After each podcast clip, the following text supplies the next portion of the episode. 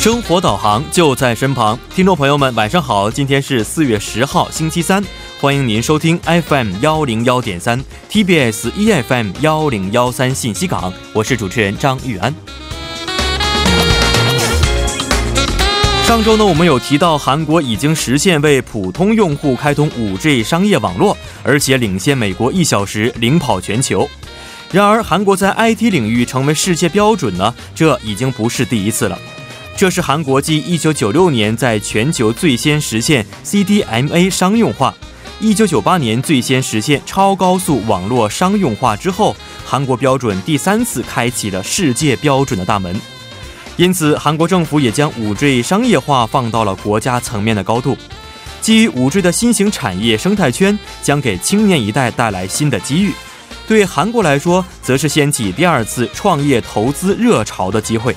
韩国的大转型才刚刚开始。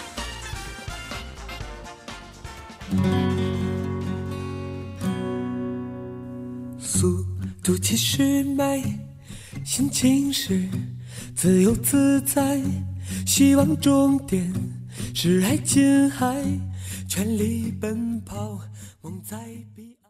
好的，一首歌曲呢是来自羽泉和黄征共同演唱的《奔跑》。 啊， 首先为大家说一下， 今天 一零一三 信息港 为您准备的四个板块。 在第一个板块， 帮您解答中呢， 将继续为您解答 生活中遇到的各种问题。 然后在今日首尔板块中， 首尔市公务员会为大家介绍关于首尔市的最新消息。 在之后的玩转韩国语板块， 将会和安锦珠老师一起学习有趣的韩语知识。 那么今天的第二部节目当中呢， 是真是假板块的两位记者 将会面对真假难辨的资讯， 看看谁更具火眼金睛， 谁更会巧辨真伪。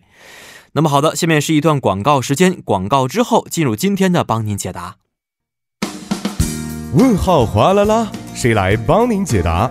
最酷帮帮团， 轻轻松松全拿下。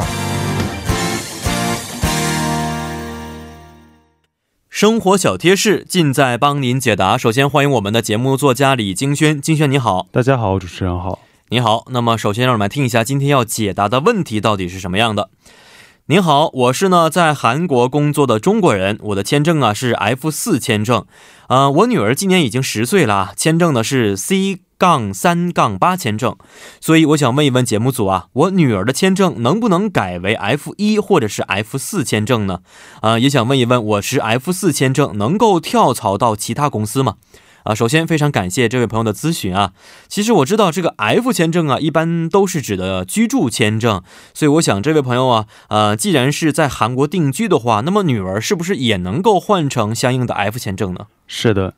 据出入境管理法有关这个未成年子女的韩国居留， 其父亲或者是母亲在韩国如果是持访问就业的 H 二签证， 或者是这个海外同胞的 F 四签证 等的话， 属于合法的韩国国内居住， 因此持短期签证入国的未成年子女可换为 F 一签证。 这位朋友子女的签证是 C 三 八， 属于访问签证， 所以是可以的。 嗯， 那么刚才说的这个 F 一签证啊， 是一个什么样的居住签证呢？ 是访问同居的签证， 而要注意这个子女是要在未满 十九周岁以下的。 嗯， 呃, 那么为子女申请这个 F 一签证的时候啊， 需要准备什么样的一些文件呢？ 嗯， 首先需要准备护照和护照用照片一张， 以及家族关系证明， 还需要准备父亲或母亲的外国人登陆证， 然后持这些文件到出入境管理局填写申请书就可以了。 嗯，而且我知道其实在办理手续的时候啊， 有一些费用会产生啊， 这个费用大约是多少呢？ 嗯， 手续费是 十三万韩元， 然后这个 家族关系证明是指出生证明或者是户口本等的证件， 大家可以事先准备一下。 嗯， 呃, 对，还有一个问题就是啊， 他刚才也问到了说这个持 F 四签证 能不能换工作啊？ 如果是从访问就业资格换为海外同胞资格的话， 可以跳到其他的制造业公司， 无需另外的申告。 而持这个海外同胞资格的人是有一定限制的， 这些人不能从事属于单纯劳动行为的职群。 哦，单纯劳动行为啊， 那这个又指的是什么意思呢？ 嗯， 总共有五十八种职业 是属于这个单纯劳动行为的， 有一些餐厅的服务员、快递员、警卫、清扫员等等工作。您如果想了解更具体的内容的话，可以咨询外国人综合咨询中心一三四五， 或者是三 w 点 highkorea 点 go 点 kr。 嗯，那么除了刚才说到的单纯劳动行为之外，其他的都是合法的吗？嗯，当然除了这些工作之外，你也不能从事一些扰乱社会秩序的工作，或者是赌博行为等违反这些公共利益的工作。 嗯，是的，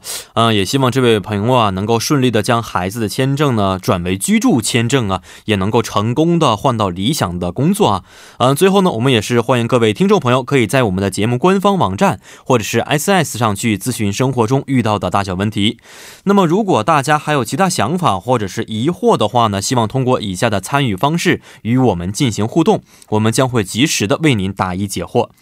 我们的参与方式为， 您可以通过发送短信的方式发送到井号 一零一三， 每条短信通讯商会收取您 五十韩元的 通讯费用， 或者是通过我们的微信公众号， 您可以搜索 T B S互动， 关注之后呢发送短消息即可， 这个是免费的。 那么还可以登录我们的网页留言板登录 tbsefm.sower.kr， 在网页点击 一零一三 信息港主页就可以了。 同时再为您说一下我们节目的收听方式， 大家可以通过调频 F M 一零一点三， 或者是我们的网站 tbsefm.sower.kr 中的 E F M 首页， 以及呢大家可以在 YouTube 内搜索 tbsefm 来收听我们的节目。 那么错过直播的朋友们呢，也可以通过网站收听我们的节目回放。